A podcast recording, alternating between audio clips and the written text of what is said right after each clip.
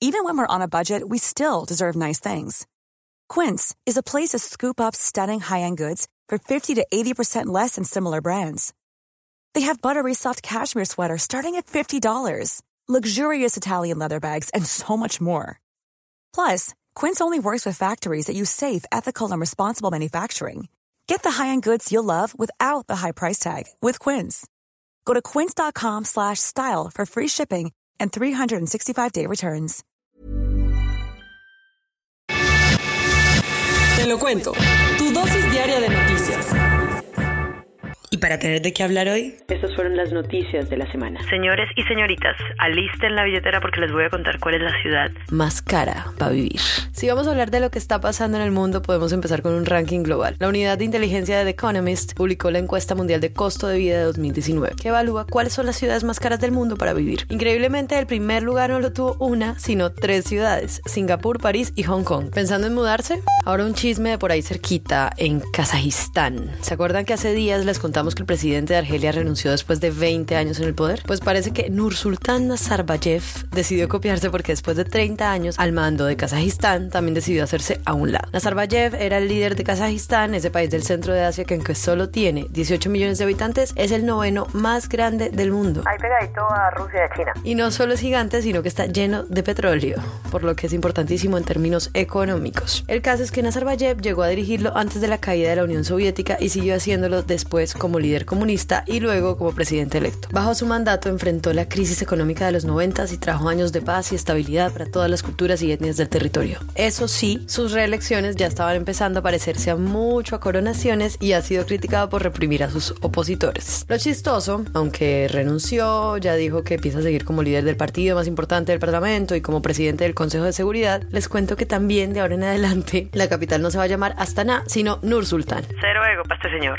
Ahora, Yéndonos un poco mucho más hacia el sur, la líder de la que todos han estado hablando. Esta semana la primera ministra de Nueva Zelanda, Jacinda Ardern, se robó el show después de su contundente respuesta a los ataques terroristas de Christchurch. Por si no se acuerdan, el fin de semana pasado atacantes entraron a dos mezquitas de esa ciudad costera de Nueva Zelanda y dispararon a quemarropa. Al menos 50 personas murieron y el país quedó aterrado porque es lo más fuerte que ha vivido en décadas. Fue un crimen de odio dirigido contra musulmanes e inmigrantes y todo esto se supo porque uno de los atacantes filmó lo que hizo y lo transmitió en vivo en Facebook y porque otro de ellos había publicado en Twitter un manifiesto explicando sus razones para atacar a ese grupo de la población. Como si pudiéramos justificar semejante acto. Pero bueno, volviendo a la respuesta de la primera ministra, Arden no lo dudó dos veces y dijo que prohibiría todas las armas semiautomáticas usadas en el ataque. Su idea literal es recoger todas las armas de este tipo que tengan los ciudadanos comprándoselas a un precio razonable. Y sobre el atacante dijo que nunca la escucharán mencionar su nombre. Buena esa, Jacinda. Pasando a la política del continente americano, los que estuvieron de uña y mugre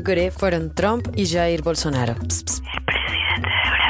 Resulta que este par tenía agendado su primer encuentro que se hizo en Washington y fue súper importante para los dos países. ¿Por qué carajos? Porque hasta hace poquito Brasil y Estados Unidos se llevaban pésimo. Acuérdense que en el 2013, cuando Dilma Rousseff era presidenta, un informante de la CIA que se llama Edward Snowden filtró un montón de información del gobierno americano, entre otras cosas que la CIA había estado espiando a la líder brasileña. Ya se imaginarán la que se armó y desde entonces los dos países alejadísimos. Pero desde que Bolsonaro salió elegido, todo eso quedó atrás y en lugar de odio pasaron a la muerte. Hay que aclarar que el brasileño le dicen el Trump del trópico. ¡Epa!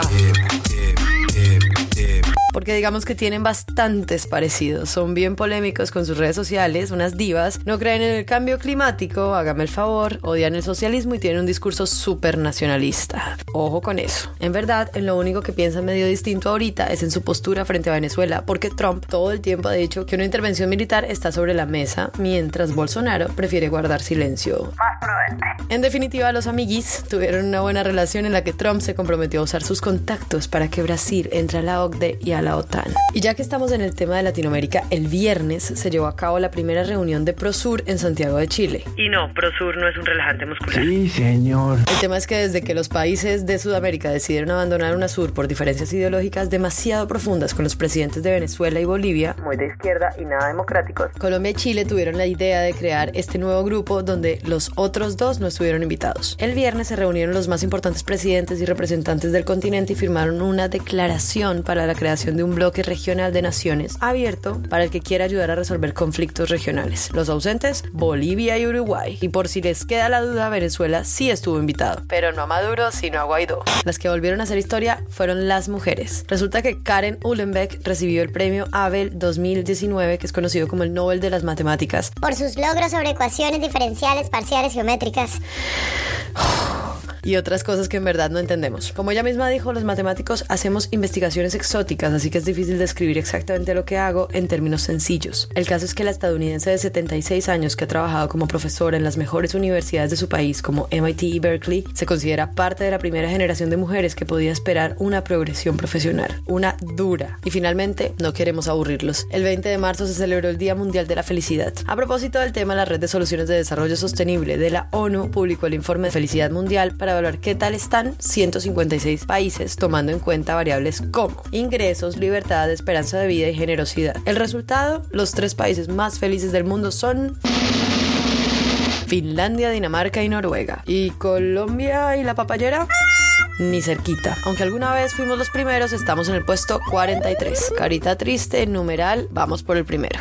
Esta semana salió el tráiler de una película que todos se mueren por ver. Once Upon a Time in Hollywood, la novena de Tarantino, en donde actúan Leonardo DiCaprio y Brad Pitt, estrena en julio y se ve buenísima. Feliz semana.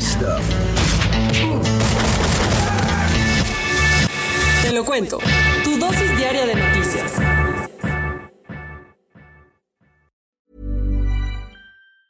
Planning for your next trip?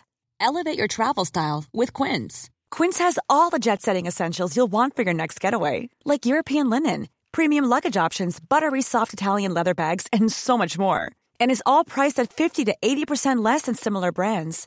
Plus, Quince only works with factories that use safe and ethical manufacturing practices. Pack your bags with high-quality essentials you'll be wearing for vacations to come with Quince. Go to quince.com slash pack for free shipping and 365-day returns.